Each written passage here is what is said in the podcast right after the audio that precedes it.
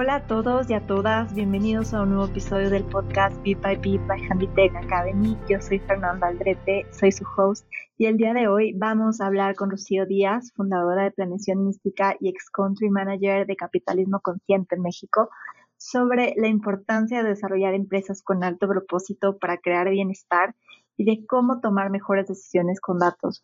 Espero realmente que disfruten esta conversación tanto como yo la disfruté hablando sobre negocios, emprendimiento, datos y planeación, todo en una misma plática. Así que sí, este episodio tiene mucho que aportar.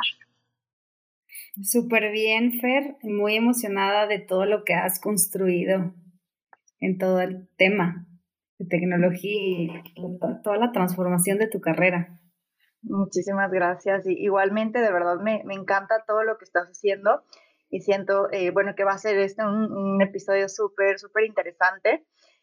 Y pues quisiera que las personas que nos escuchan te conozcan. Así que eh, empecemos porque, porque nos cuentes un poco sobre tu trayectoria en el mundo del emprendimiento. Desde que eras parte de Endeavor México hasta este cierre de tu ciclo en capitalismo consciente, pero principalmente que nos cuentes cuáles han sido tus aprendizajes más ricos en este camino eh, que te han hecho ver la vida tan única, así tan rocío. Ah, sí, mira, yo em, caí como en temas que nunca me hubieran interesado a mí sola, eh, pues descubrir si no hubiera sido como por una serie de personas que fui como poniéndole mucha atención a las pistas de mi vida.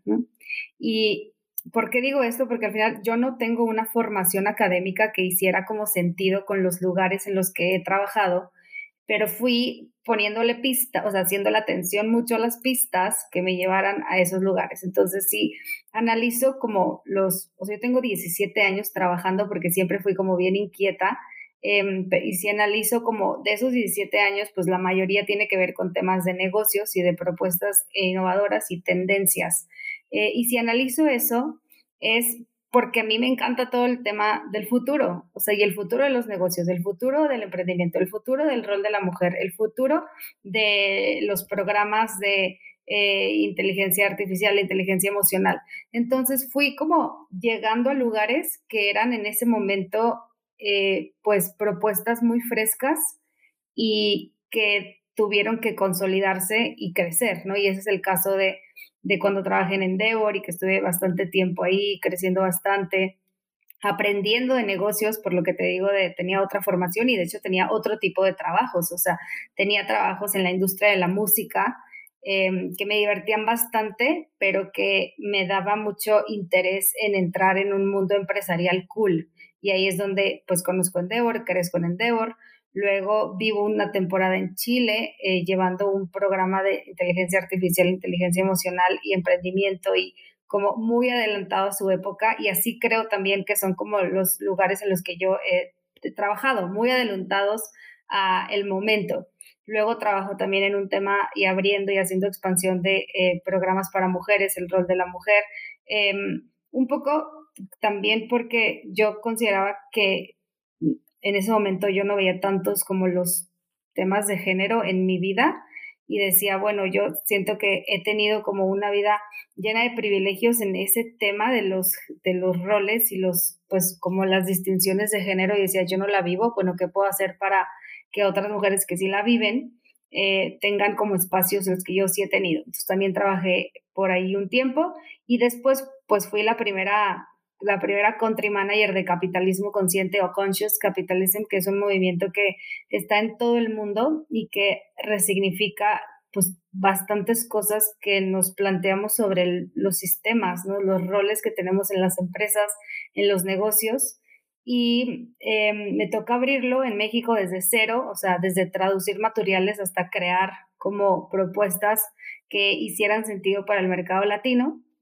Y después pues ahí tal cual emprendí esa organización. O sea, como que todo lo que hice en otros trabajos con el tema de teoría, acá vine a ponerlo en práctica, literal abriendo la, la organización desde su consolidación, pues de acta constitutiva, equipo, temas legales, temas de propuesta de valor, el plan de negocios, el modelo de negocios, porque una cosa es hacer el plan de negocios y luego ver que el modelo de negocios sí funcione o no, adaptarlo eh, y crecerlo. Entonces, ese fue como, y, y, aquí también. O viví el tema de bastante adelantado a lo que era y como con bastante risa de varias personas como, ah, sí, eso es muy utópico, no es real, que las empresas puedan tener propósito y que la gente pueda ser como más feliz haciendo su rol. Y que este año, o sea, yo sí visualizaba cuando entré ahí en 2017 decir, bueno, tal vez en ocho años esto es como muy de la boca de todo mundo. Y pues la pandemia lo hizo que, ok, en menos de tres años y tres años y medio fue ya un, un estar en la boca de muchas personas, esta necesidad de voltear a ver las empresas así. Entonces, la pandemia aceleró mis predicciones. Claro, y de hecho quiero profundizar un poco más en ese concepto del capitalismo consciente porque normalmente en el campo de los datos y la analítica hablamos constantemente de la rentabilidad a través del análisis de los activos de información y el conocimiento profundo que podemos obtener con los datos eh, acerca de nuestros clientes. Pero también me parece súper importante que hablemos y reflexionemos justamente de esto que acabas de mencionar, que es el propósito.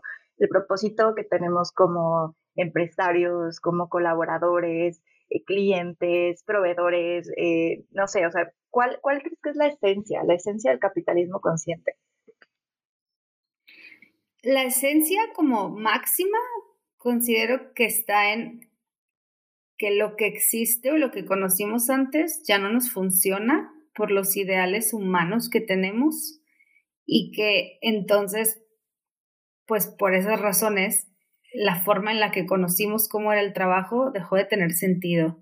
El trabajo y las interacciones, ¿no? O sea, porque el tema del capitalismo, consciente o no consciente, no solo tiene que ver si eres parte activa de crear una empresa, tiene que ver con comprar, tiene que ver con manejar dinero, o sea, tiene que ver con, o sea, es parte de todo. Entonces, creo que eso es como lo que hizo que sea diferente, no porque sea una propuesta que, que hace mucho sentido con el framework que tiene de propósito, liderazgo consciente, stakeholders y cultura consciente, sino más bien es en este momento con todas las como auges que se empezaron a poner en generaciones y como las necesidades de las empresas de abordar temas sostenibles o temas humanos, fue, ok, hay una mejor manera de hacer esto, pero el foco siempre es hacer dinero, porque el máximo objetivo de una empresa es crear rentabilidad, pero esa rentabilidad, ¿cómo se puede crear? Sí, sí se puede crear creando bienestar y el bienestar no es regalar cosas, o sea, como la responsabilidad social, que es muy buena la responsabilidad social porque creo que esa es la que impulsó como mucho a todo esto. Pero entonces, si eso fue lo que impulsó y eso no funciona porque es asistencialista, entonces, ¿qué si funciona? Bueno, hacer las cosas desde que estás creando algo, beneficiar a la mayor cantidad de personas, desde un trato digno hasta pagar mejores condiciones a proveedores o eh, darle cuentas claras a accionistas y mm, involucrarlos en esta movida que es pues la razón de existir de una empresa, que no es dinero, no, el dinero se necesita y es objetivo para poder crecer, pero la razón máxima o el propósito superior es como para qué fue creada, o sea, qué pasa si Sí, qué pa o sea, piénsalo así de esta manera y de hecho como toda la gente que escucha tu podcast y la comunidad, ¿qué pasa si Handitech desaparece? O sea, y yo sí lo veo desde fuera y digo, no, bueno, o sea, a Ecuador le, le, le, como que le, le lo puede destantear del crecimiento al que va, o sea, así va, ¿no? Es como la, la razón de existir de, de Handitech, o sea, afectaría mucho al desarrollo de muchas empresas eh, de Ecuador y de otros países. Ok, y, y de hecho, con todo esto me surge una pregunta y es, ¿cómo alinear? ¿Cómo alinear el propósito en una organización? Digamos, yo, eh, bueno, estoy liderando una organización, yo soy colaborador dentro de una organización, se requiere que participe en diferentes partes o cómo, es este proceso de, de, alinear si yo todavía no lo he encontrado. Pues desde, o sea, mira, a mí en mi rol cuando estuve en capitalismo consciente me tocó ver muchísimos modelos y muchísimas formas de cómo empresas hicieron esto, empresas de Estados Unidos, europeas, latinas, brasileñas, porque bueno, Brasil es latino, pero tiene otro idioma y es un, país muy grande.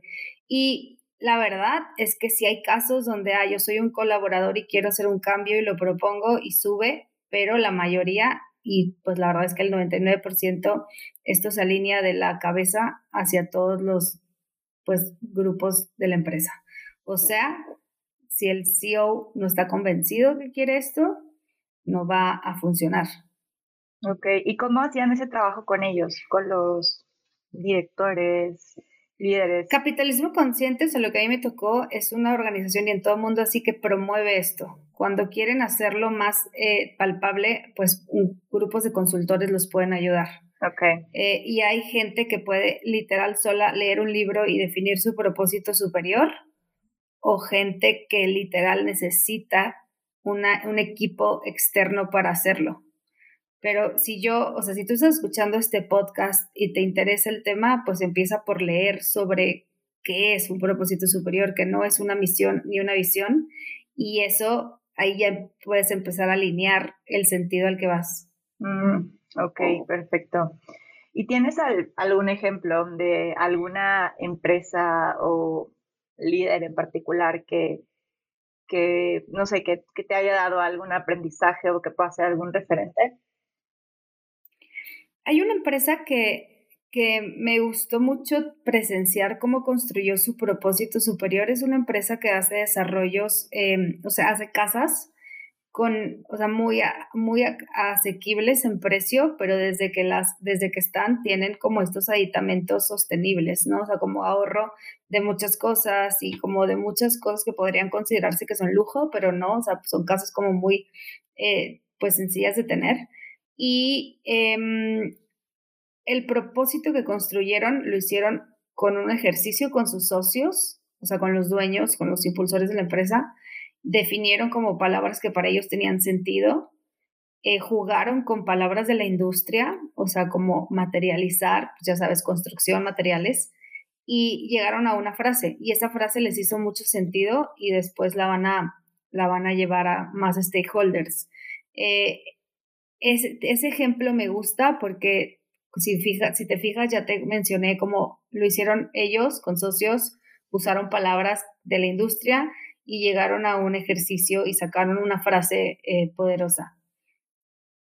Mm, ok, interesante. Em, Rocío, y bueno, ahora también sé que estás eh, cambiando un poquito el rumbo de la, de la conversación, que estás con tu emprendimiento propio después de ya estar algunos años bueno, eh, siendo, eh, estando del otro lado, ayudando a los emprendedores, desde, bueno, como nos contaste en Endeavor, también sé que lo hiciste en Victoria 147, enfocado en temas de género, pero ahora eh, este emprendimiento de planeación mística, ¿cómo surge? ¿Por qué? ¿Por qué hacer planeación? Pues yo te podría decir que se me ocurrió el año pasado y que el año pasado lo hice, pero en realidad es que no, o sea, era como un interés que yo traía desde hace muchos años y que aquí también quiero como abrir algo muy personal y es trabajar en estos ambientes de emprendimiento te pone mucha como presión de siempre la gente dice, ¿y tú cuándo? ¿No? Y a mí me pasaba que yo decía, pues es que no me gusta algo tanto como para, para armar un emprendimiento. Y, y con esta presión decía, bueno, ya voy. y traté otras cosas, hice otros negocios que pues, sí, en ese momento dieron dinero y así, pero lo, ahorita entiendo perfecto por qué no fueron como, como exitosos por este tema de propósito. Em, y, y entonces en algún punto dije, bueno, ya, o sea, cuando encuentre algo que me gusta mucho, será el camino. Y, y, a mí además me encantaba estar como de este lado de organizaciones. Eh, la única experiencia que había tenido como literal de desde cero armar algo es que tuve un blog de emprendimiento que en ese momento yo estaba muy como, no, no, este no, no tiene modelo de negocio, no se cobra, es una labor, o sea, no era mi momento, sí, pero yo pienso que pude perfecto haber capitalizado eso. Y me la pasé muy bien, ¿no? Me la pasé muy bien, me llevaron a muchos países latinos y muchas ciudades por todo México a dar conferencias, talleres, todo eso, como que en algún punto sí, algunos de ellos los cobré, pero ese realmente no era como una como un negocio. Entonces, si hoy te dijera de lo de planeación mística, pues planeación mística es la suma de todas las cosas que estuve tratando de hacer antes para encontrarme a mí misma, definir como que quería y de repente fue, a ver, yo quién soy, qué me gusta y pues lo que me gusta bastante son los temas del ser, el trabajo interior, el tema de terapia, pero no voy a ser terapeuta y aunque conozco bastantes disciplinas de eso y he tomado cursos de eso, no quiero como construir una vida económica de eso. Y de repente junté las dos cosas. Dije, bueno, o sea, voy a armar una company builder enfocada en terapeutas, guías espirituales, sanadores, que, que yo creo que son muy necesarios y que creo que hay gente como muy talentosa que si crece más su negocio místico, su negocio espiritual, en la industria de la espiritualidad, que la industria de la espiritualidad va a crecer mucho, pues eh, eso es lo que quiero hacer. Y pensaba y decía, ay, cuando me buscaba una empresa de alimentos como para ayudarla, o sea, no sé, literal así, de una empresa de lo que quieras, ¿no? Como tengo varios ejemplos de, bueno, sí, sí me contrataban y si lo hacía, lo podía hacer perfecto, sí, podía ayudarles a armar su modelo de negocio, sí, me estaba encantando, no. Eh, y cuando junté esto, que es, o sea, cuando hago los modelos de negocio de, emprendimientos espirituales, pues ese es, ¿no? Eso es lo que me gusta. Entonces, ¿por qué es importante? Porque lo que yo traigo a la mesa con este tipo de oferta que tiene planeación mística es que estos terapeutas y estos guías espirituales se dediquen solo a lo que les gusta y yo les ayudo a crecer su consulta. ¿Cómo?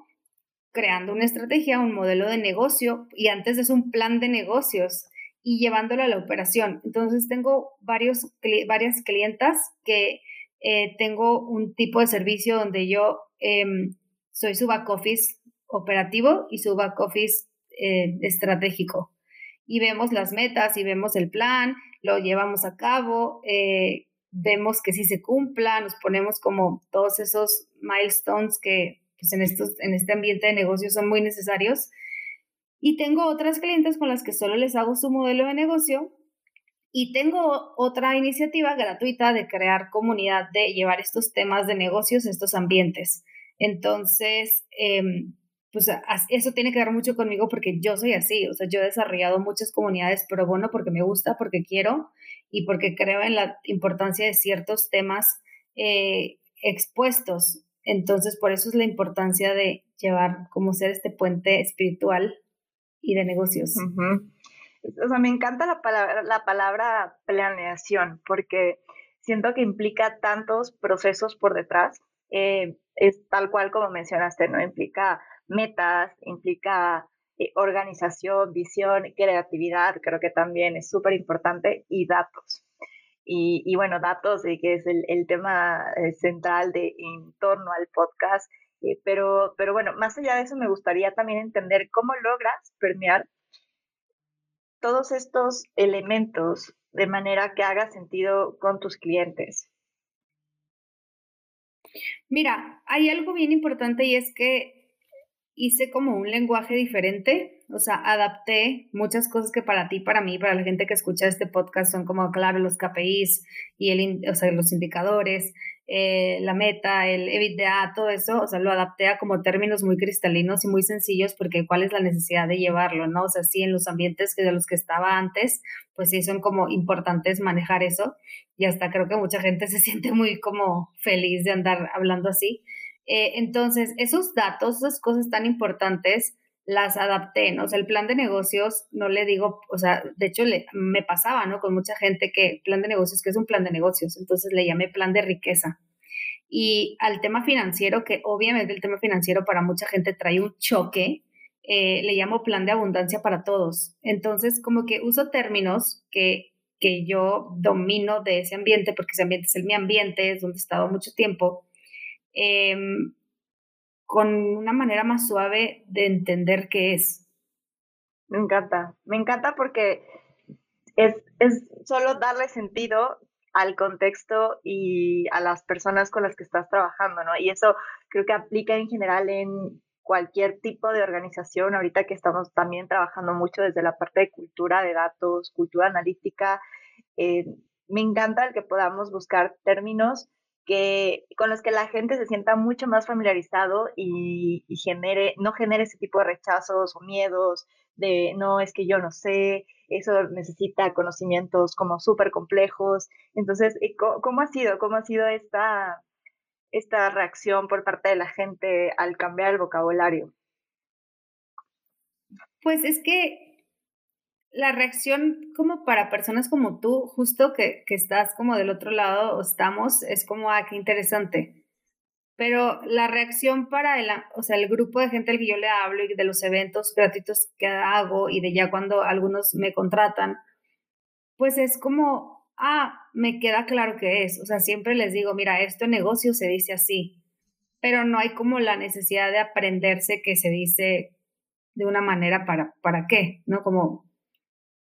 Sí, sí, sí, sí, claro. O sea, para ellos hace todo total sentido. Eh, ¿Y cómo influye la, la planeación la planeación estratégica, pero al final es planeación estratégica lo que, lo que tú haces con, la toma de decisiones eh, de ellos, actuales, futuras, eh, sobre todo en una sociedad donde cada vez se vuelve más importante fundamentar las decisiones, por ejemplo, datos versus la intuición. Y, ahora que tú trabajas con estos emprendedores místicos, no sé qué, qué percepción tiene, cómo se juega todo este, este tema. Sí, dos ejemplos reales de esta semana y del cierre de mes de, pues, de abril. Em, hacemos todo, o sea, empezamos a medir muchas cosas, ¿no? Como de dónde vienen sus clientes, si son recomendados, si vienen por redes, si son, o sea, como que si, si vinieron de una iniciativa. Y ese registro luego se hacen gráficas, ¿no? Y para ti, para mí es súper sencillo saber que siempre hay que ver eso. Pero entonces Em, yo siempre soy súper clara con estas, como con las clientes con las que trabajo este modelo de operación y de, estrategia, eh, soy súper clara en decir, yo soy tu proveedora, ¿ok? Yo no soy tu socia. Las decisiones las tomas tú.